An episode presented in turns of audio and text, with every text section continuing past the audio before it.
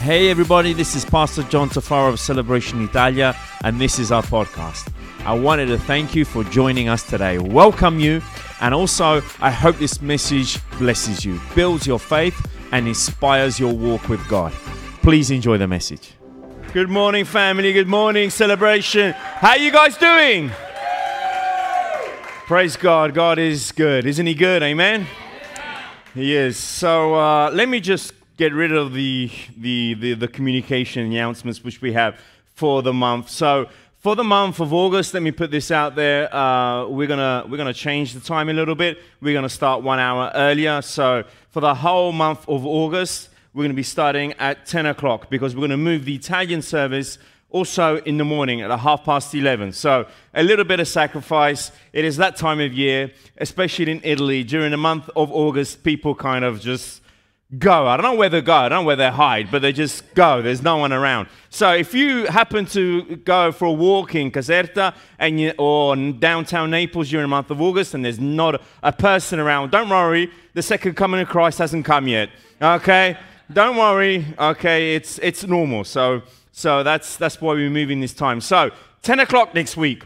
Tell the person next to you, 10 o'clock next week. Okay? 10 o'clock next week. Okay?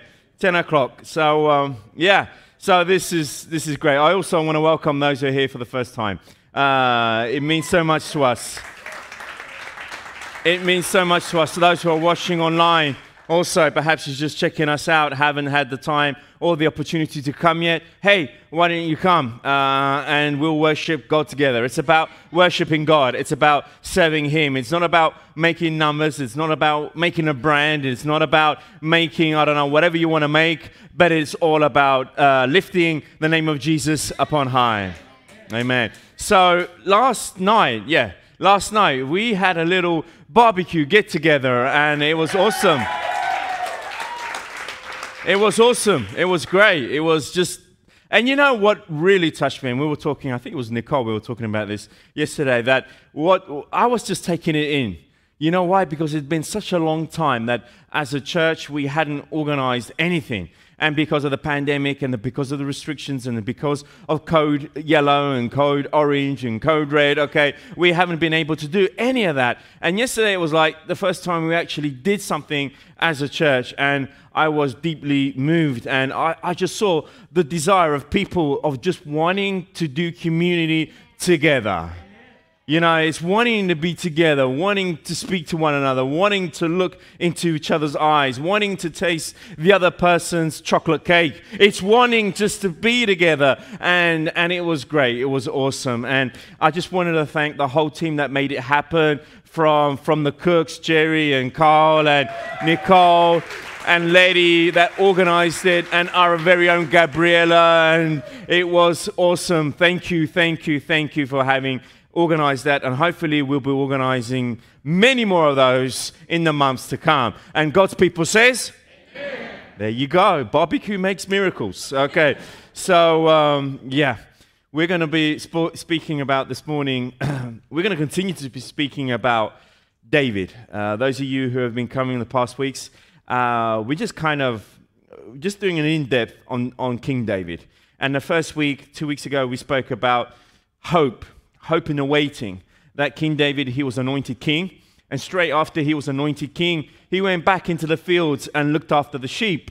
And he was writing his poems. He was writing what today we call Psalms. He was writing his songs to who? To the sheeps, okay?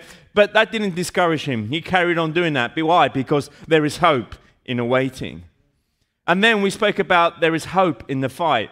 When David, he met Goliath, and in the fight, there was hope.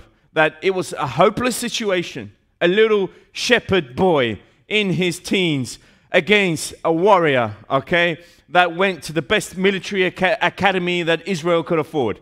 Uh, he went there, but nevertheless, even in the face, in a hopeless situation, in, in a situation that there was, the odds were against him, there was always hope in the fight. And this morning, I'm going to be speaking to you about there is hope in the downfalls. And we know if we look at the life of David, he was, he's been acclaimed as one of the most, if not the most successful and the most anointed, if you like, king of all of Israel. To this day, Israel makes tribute to King David. To this day, the Israeli flag pays tribute to King David. To this day, uh, the Jewish people look back to David as being truly a man of God. Also, the Apostle Paul, he writes about David saying that he truly was a man according to God's own heart. He truly was a man that, that wanted to fulfill and, and honor God. But even so, even if we are considered being the perfect people, being the perfect man, being the perfect children, or whatever have you, they might, there may come a time that perhaps we may have a, a downfall. And, I, and I've got news for you this morning that even in our downfalls, we can have hope. Even in our downfalls, we can have hope. Can I have an amen? we can have hope. We can hold on to the truth. We can hold on to God's truth that even in our difficult situations, in our difficult seasons, and even failing in the most brutal of situations, we can have hope. And we see that David, he was a famous king. And if we read his in 1st and 2nd Samuel, there are over two chapters in chapter 2 Samuel chapter 8 and chapter 10, which speaks about all of David's success and his victories, speak about all the people that he, he had overcome, speaks about his most 30 courageous warriors that were around him. He had 30 of them that were in the Hall of Fame.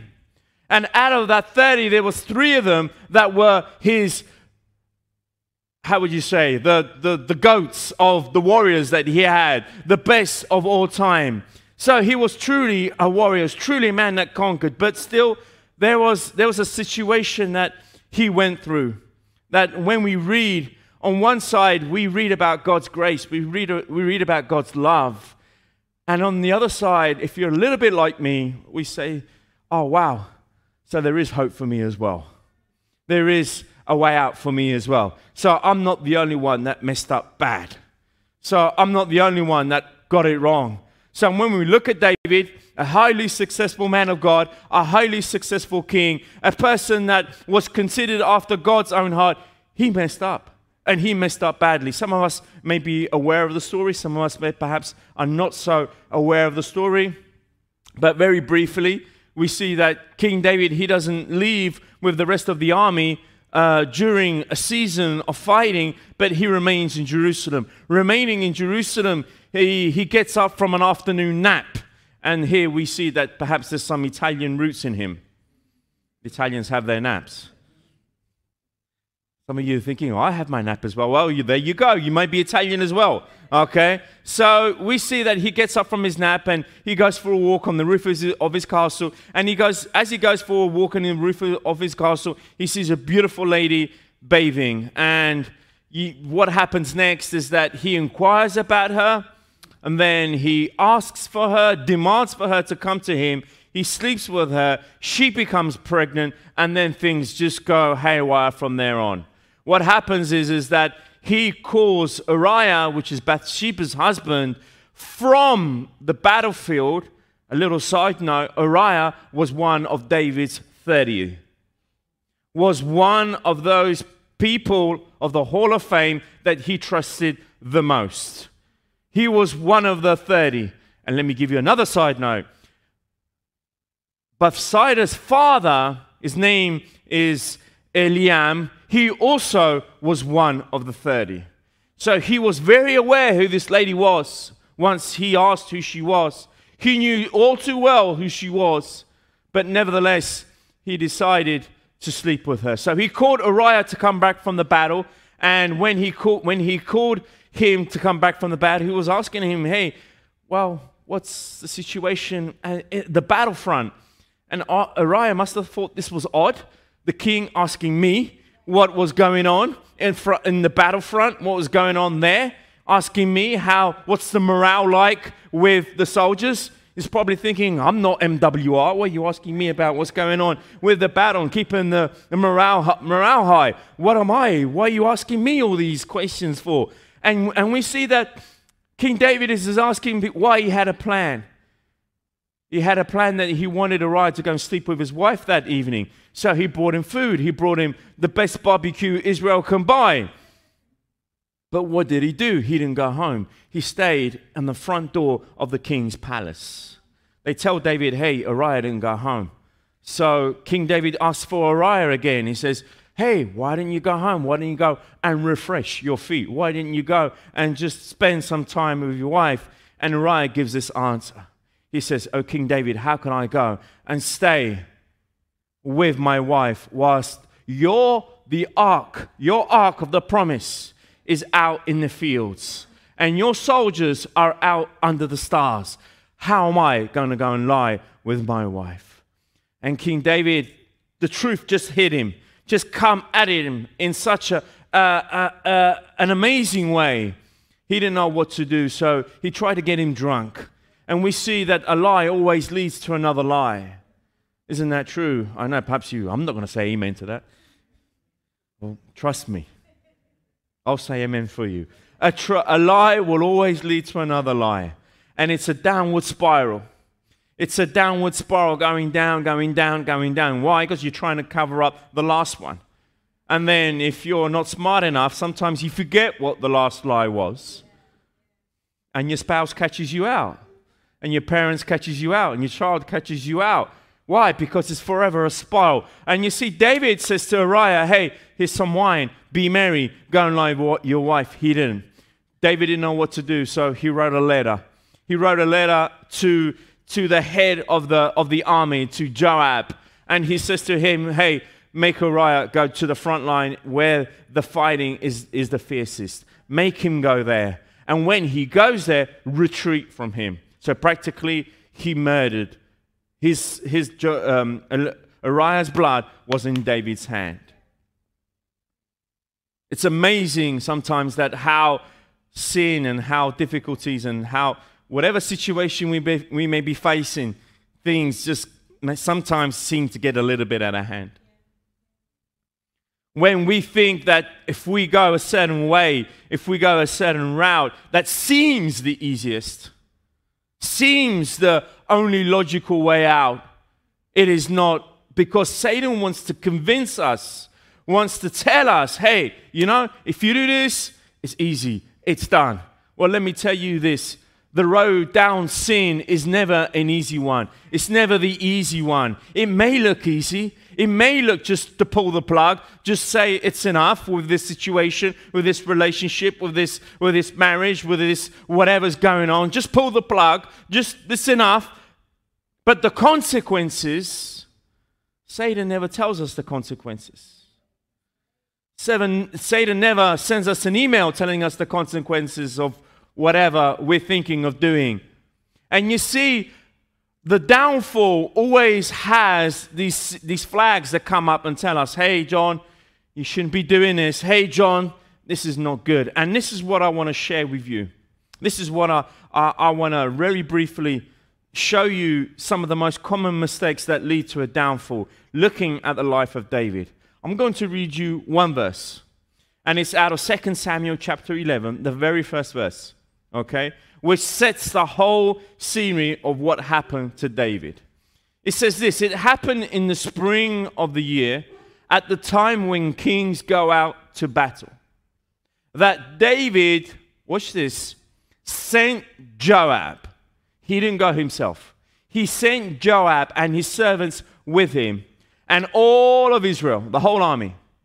And they destroyed the people of Ammon and, besieged Rabbah, which is modern day Jordan, which is the neighboring country to Israel.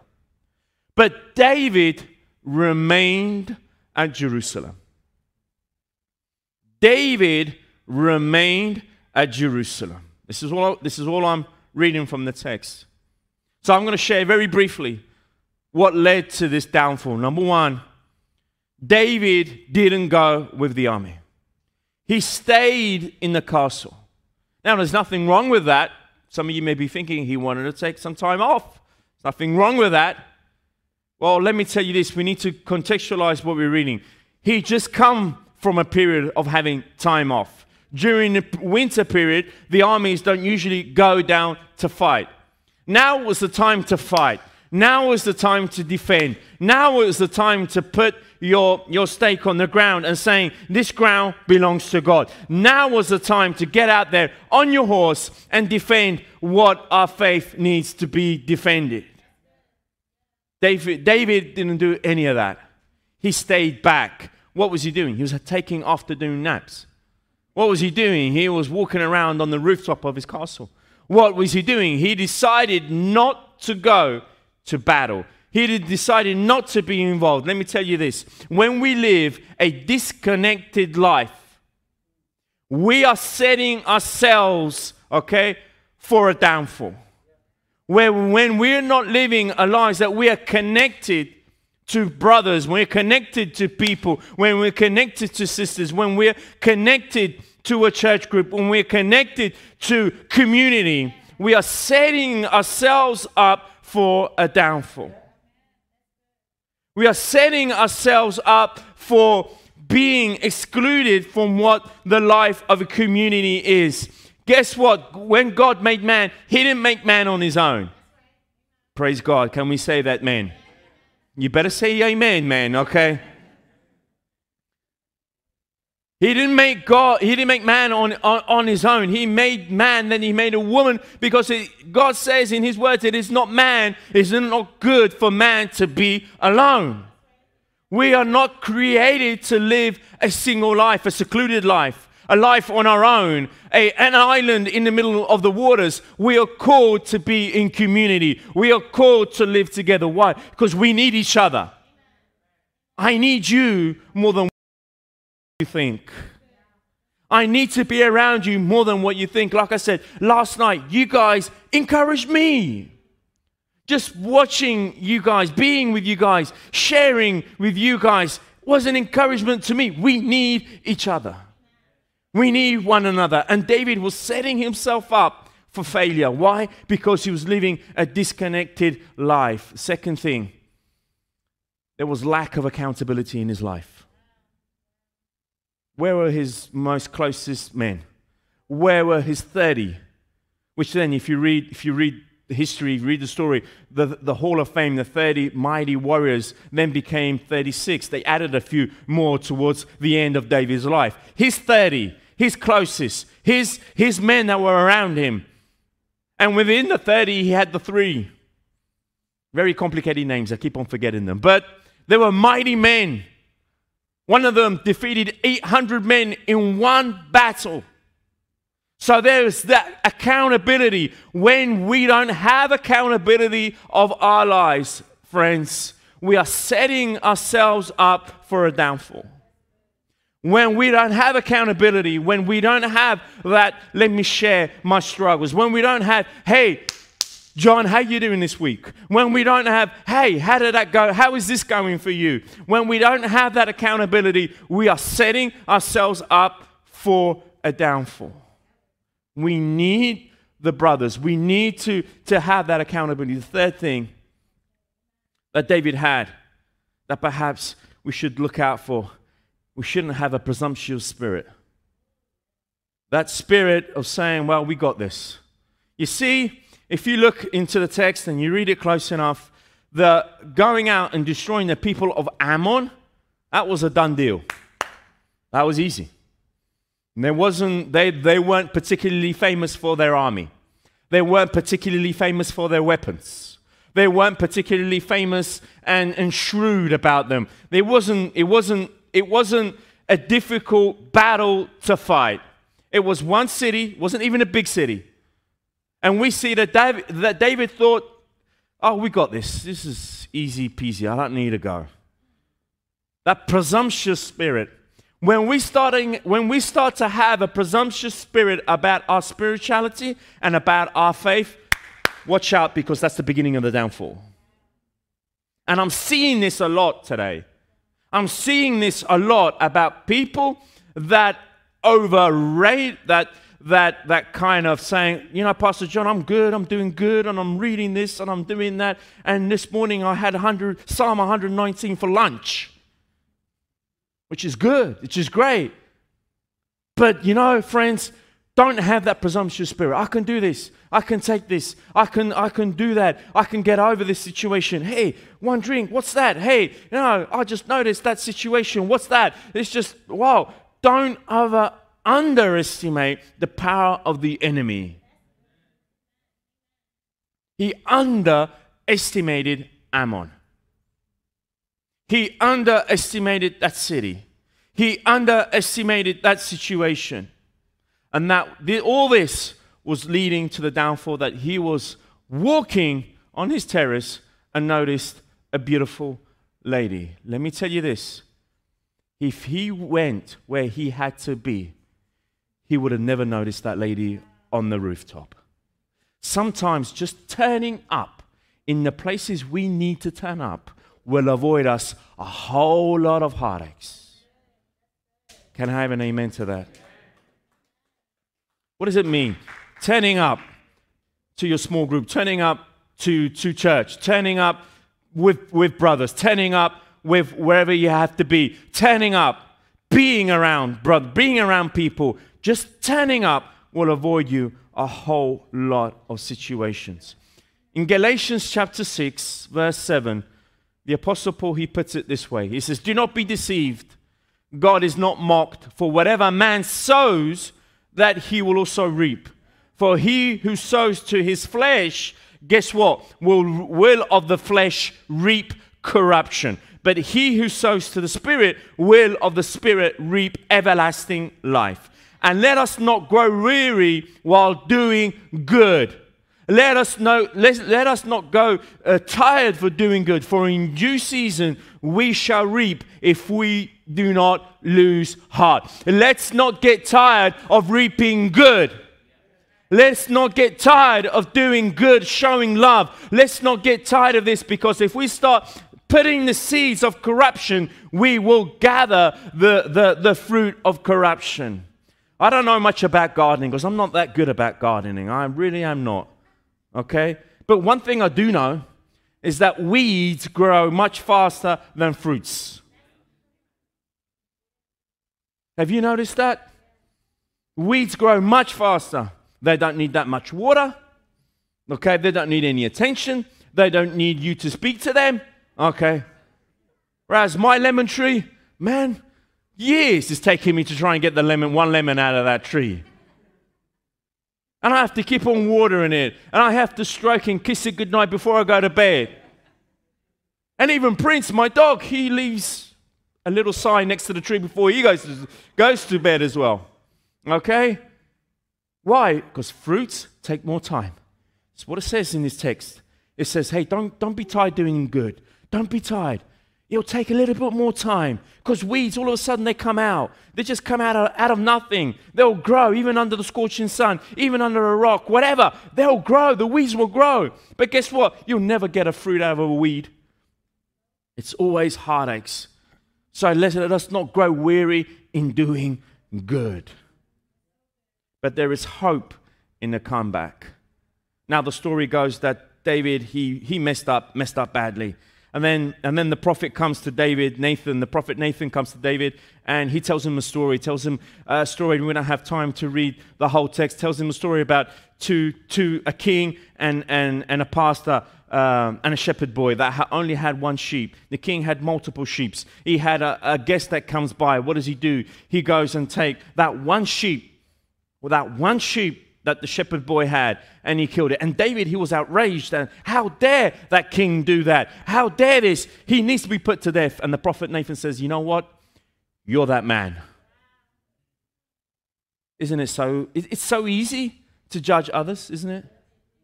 It's so, it happens so quickly, it happens so easy, it happens so, okay, that, oh, he done that, he did this, and he did that. And the prophet Nathan is saying, hey, you know what? It's you he's talking about. You're the man.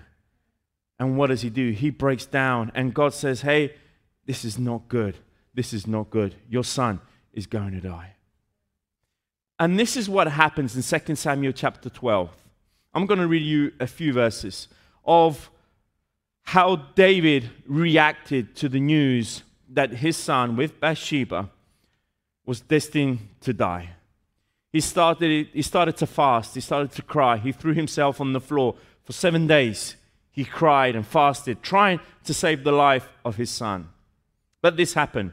In 2 Samuel chapter 12, verse 19, it says, When David saw that his servants were whispering, his son had just died. David perceived that the child was dead. Therefore, David says to his servants, Is the child dead?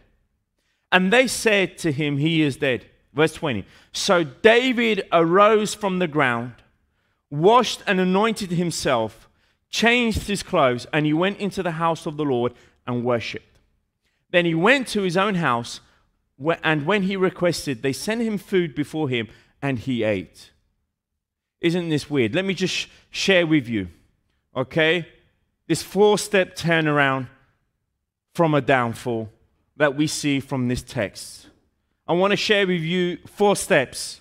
But let you let me remind you that God, yes, He is ready to forgive, but let us be reminded that often there are consequences to our actions, regardless of God's infinite mercies.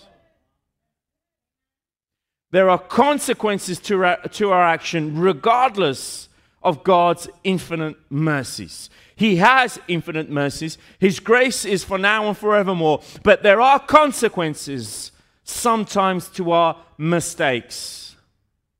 There are consequences that if we do something or go down a certain road, that there will be repercussions. And God says to David, There will be repercussions in your home. I will spare your life because I will spare your life because I am gracious and I am merciful and I, I have looked upon you. But forevermore in your home, you will have children against father and father against children. And that's exactly what happened in the life of David. There will be consequences. So let's hold on to his promises. Let's hold on and wash ourselves from any downfalls that may try and come upon our lives. The first thing which David did, he got up from the ground. There's always redemption to those who are looking for it. Amen. And the road to redemption is upwards. The road to redemption is not in a bar somewhere. The road to, re- to redemption is not at the bottom of a bottle. It's not in some kind of uh, licentious relationship. It's not in some kind of uh, uh, weird situation that you may get involved in. That is not the road to redemption. The road to redemption is one way it's upwards, it's towards God. Amen? Let's move towards our Creator. In James chapter 4, verse 8, it says, Come close to God, and God will come close to you. Wash your hands, you sinners. Purify your hearts, for your, your loyalty is divided between God and the world. But watch this. Let's come close to God. And the good news to you this morning, because Pastor John, this morning, you know what? You're not giving us one piece good of news, one good news. Well, I am. I'm telling you, if you come close to God, God will come close to you. Even though you're in the downfall, even though you messed up, even though that whatever you you may be involved in, there is hope for you this morning. Come close to God. What does it mean, come close to God? Just come to Him and says, God, I need you more than anything else in my life. Come close to God, admitting our failures, admitting our sins, admitting whatever. We don't have to go to a person, thank God. We don't have to go to a location, thank God. We don't have to go and do a pilgrimage, God knows where, thank God. You can do it wherever you find yourself, even the privacy of your own car. You can say, God, I need you this morning. I need you this evening. I messed up badly, but I need you. Come close to God. And it says in the text, James, and he will come close to you. He will come close to you. But we need to get up from the ground we were singing before get up, get out, get up, get out, okay? We need to get up from the ground. And David, he got up from the ground. He got up from the dirt and got up from the ground. Second thing he did, he washed and anointed himself. Way to the Father's arms. That's all it is. It's changing the, the, the trajectory of your life. But the anointing always comes after the washing. Sometimes we want to get involved or be used or have this or this blessing or that resolution or this situation without first the washing. We need to wash our hands, metaphorically speaking. We need to say, God, I repent of my sins. I repent of my mistakes. I repent. Stop. I need to come to you. And that's what David did. He washed himself and then he anointed himself. I love this word. He anointed himself. The same anointing he had received from the prophet Samuel when he was proclaimed king. He, he needed to remind himself this is how I see this who he was. He needed to remind himself I'm the king. I'm the king of Israel. I'm the one that should be leading the example, not because I'm king, so I should, okay, be brought up by the people. He needed to remind himself, I'm the one that should be leading the example. I'm the one that these people are looking at. You see, because in the change between, between the first King Saul and David, there had there had been a lot of changes because David wanted a pure people, wanted a people that would serve the one and living God. So he, he had to anoint himself to remind himself who he was a child of God, God's chosen, God's particular people. So he washed and anointed himself. The third thing he did, he changed his, his clothes. We got to step into our new identity. We got to take on our new identity. We got to get to the place that we are truly a new creation. The apostle Paul, he says it in 2 Corinthians chapter 5 verse 17. Therefore, if anyone is in Christ, he is a new creation. All things have passed away. Behold, all things have become new. Amen. We have become new. We are a new creation. God has given me the opportunity to become a new person. When he looks at John, he doesn't look at John, the one who messed up. He looks at John, the, the new creation which I have made. We are new before God, and we need to understand and step into the promises and live as a new person and live, okay, changing the clothes. We are no longer identified by our mishaps, but now I am a child of God. Amen. That's why it's important to throw away your clothes of whatever you were identified with. That's why we need to throw away anything that has to do with that kind of background. Let's let go. Change our clothes. Means changing your nature, means changing your mind, means changing your very essence of yourself. Why? Because we are a new creature in Christ Jesus. Yeah, but what happens if I can't do it? What happens if I can't make it? It's not about, it's not about being perfect. It's not about, it's not, about not, not sinning in any way anymore. It's about being a new creation, meaning that that situation, that identity does not belong to me anymore. That's why he changed his clothes. Now, let me get to the last point, the last thing which David did, and let me tell you, this is my favorite. Because I can really relate to this. I can relate to David's story. I don't know how many of you can relate to David's story, but I can relate to David's story. I can relate to his life. I can relate to his mishaps. I can relate that he, he did what he did. The last thing he did before he went home, he went to worship his God. Let me say that again. The last thing he did before he went home, before he enjoyed his palace, before he enjoyed his royalty foods, he went and worshiped his God. He had one desire. And we read it in the Psalms. He says it regularly. He says, One thing I have desired to stay one day in the courts of God's presence than a hundred days elsewhere, or a thousand, whatever it is. He writes it, he says it, he's explained it. He had one desire. He wanted to be in the presence of his Father. He wanted to be in the temple. He wanted to be and worship his God. He wanted to get back to that place of worship. You know why? Because the first thing that Satan tries to steal from you is the worship. He'll steal the worship from you. He'll steal it away from you. He'll take that away from you. If you've noticed that you're not worshiping God lately, hey, you get it back. You get a bit, get a bit back on track. Okay. Start getting worshiping God again. Let's get back to God because the first thing that Satan does is to steal your worship. And he wants you to worship him. Well, I'm not worshiping Satan. Hey, the moment that you take away the attention from God, whatever it is, you're not worship God anymore.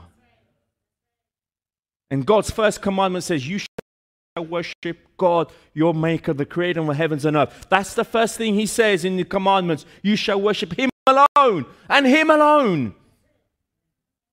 That's what we called for. That's what we made for. So, the one thing that David desired was to worship God, to experience that, ex- that extravagant grace that he had, was committing himself again to the worship of the one and true God. True worship, what is true worship? And I, I love, I'm going to go in just a little bit deeper about explaining what true worship is. Is that okay with, with you? True worship is when we sacrifice our preferences, our priorities, and our interests. When it's no more about us, it's laying everything aside and laying it out to God. That is true worship. The true worship that Jesus showed us, okay? Going to the cross, going on that hill, that was the true worship that Jesus was, was showing us. When he says, You shall worship me in spirit and in truth, okay? It's not a particular song that he's referring to, but he's referring to a lifestyle. He's referring to an attitude of our life. It's not a, a, song. It's not a style. It's not anything to do with that, but it's to do with our life. And Jesus says in Luke 22, when he was in that garden, verse 42, he says, Father, if, if, it, if you are willing, please take this cup of suffering away from me. Yet I want your, your will to be done, not mine. You see, that is the essence of worship. When we draw away our interests, when we draw away our priorities and our preferences and what we like, when we take that away, that's when we start worshiping God in spirit and in truth. I know that perhaps I won't get many amens, but that's the true worship. The worship is not worship is not about a location. Worship is not about a style. Worship is not about a denomination. And listen to me, please listen to me. Let's not be judgmental with styles of worship that are out there. Okay? Let's not be judgmental about, okay, that sounds boring. Oh no, that's too contemporary. Oh no, that's too modern. And the old hymns and this and that. Friends, let's not be judgmental. You don't know what's going on in, in, that, in those people's hearts. You don't know what's going on behind that song. You don't know because what we see here on a Sunday, it's, it's the pinnacle of a whole week, of a whole life. So you can't judge a, a, a style. You can't judge a kind of song. You can't judge that just by looking at it. Oh, no, that's, that's that, and that's this, and that's no good, and that's this. No, friends when we start worshiping God in spirit and truth, it's about the heart that's behind it. It's the heart behind it. And you can't just look at, look at, at, a reel. You can't just look at, at, at a tape and decide whether that's good and that's not good. This is what I do my life. I'm not quick in being judgmental. That's what the Bible tells me. Don't be quick in judging. Because if you, in the same sharpness that you're judging, guess what? That's how you're going to be judged. So guess what? God bless it, Pastor John. But then you think that's very, you know, silly words. It's not profound. John Wesley, who wrote those hymns, they were a sermon within itself. That's cool. That's great. Okay, but I can't say one's better than the other. I can tell you what perhaps I prefer. But preferences is something different from true worship. Isn't that right? Now, nothing wrong with choosing your kind of worship. Nothing wrong with choosing what you like, what you like singing, and what you don't like singing. There's nothing wrong with that, but let's not be judgmental. Amen? Let's not be judgmental. So, the true worship is not about a location, it's not about a style, it's not about a denomination. Let me tell you what the Apostle Paul says for true worship.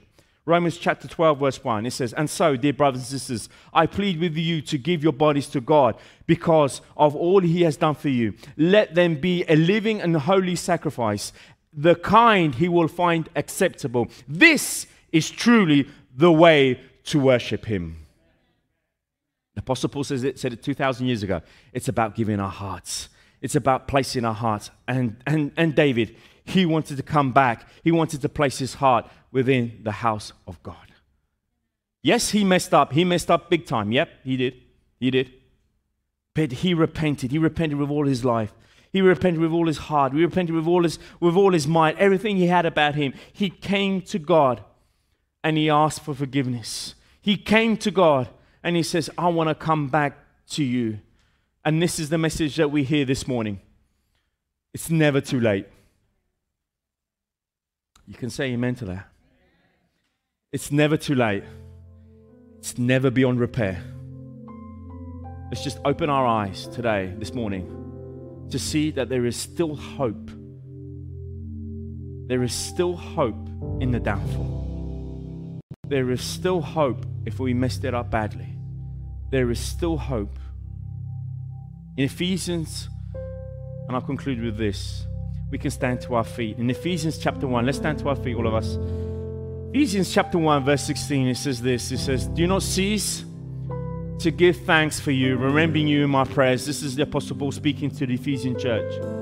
That the God of our Lord Christ, the Father of glory, may give you the spirit of wisdom and of revelation in the knowledge of Him. Verse 18 having the eyes of your hearts enlightened, that you may know what is the hope to which he has called you to. What are the riches of his glorious inheritance in the saints? What, having the eyes of your hearts enlightened. I don't know about you, friends, but this morning I need the eyes of my heart to open up again.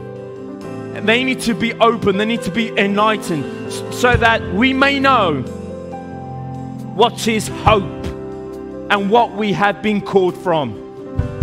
I'm going to pray this morning that my eyes of my heart this morning will be open so that I can see that there is hope in the downfall, that there is hope in the mess, that there is hope in the worst situations that I brought myself around, that I can see that today there is still hope.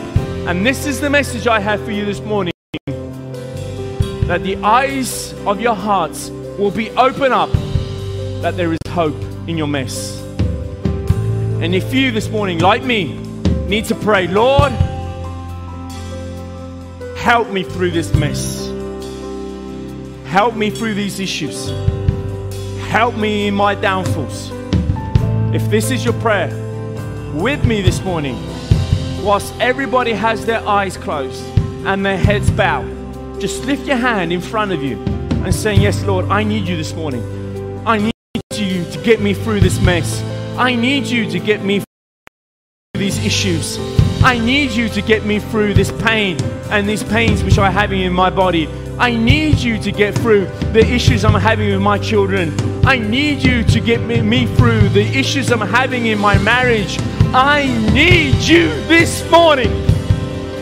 If this is your cry, just lift your hands with me and cry out, Lord, I need you. I need hope. I need hope in my home. I need hope in my heart. I need hope in my family. I need hope in my workplace. I right now, in the name of Jesus, Lord, touch, heal, restore. In the name of Jesus, touch, heal, restore. In the name of Jesus, touch, heal, and restore. In the name of Jesus. In the name of Jesus. We declare it. In the name of Jesus. We cry out in the name of Jesus right now. Touch, heal, and restore. In the name of the Lord. In the name of the Lord. In the name of Jesus. In the name of Jesus. In the name of Jesus. In the name of Jesus. Thank you for joining us. Also, I wanted to give a special thanks to those of you who give generously to this ministry. It is because of you that this ministry is possible. You can visit us at our website, celebrationitalia.com, for more information. If you have enjoyed the podcast, you can subscribe, share the message with your friends, and if you feel up to it, share it in your stories and tag us at hashtag celebration Italia. Thanks again for listening, and don't miss our next episode. God bless you all.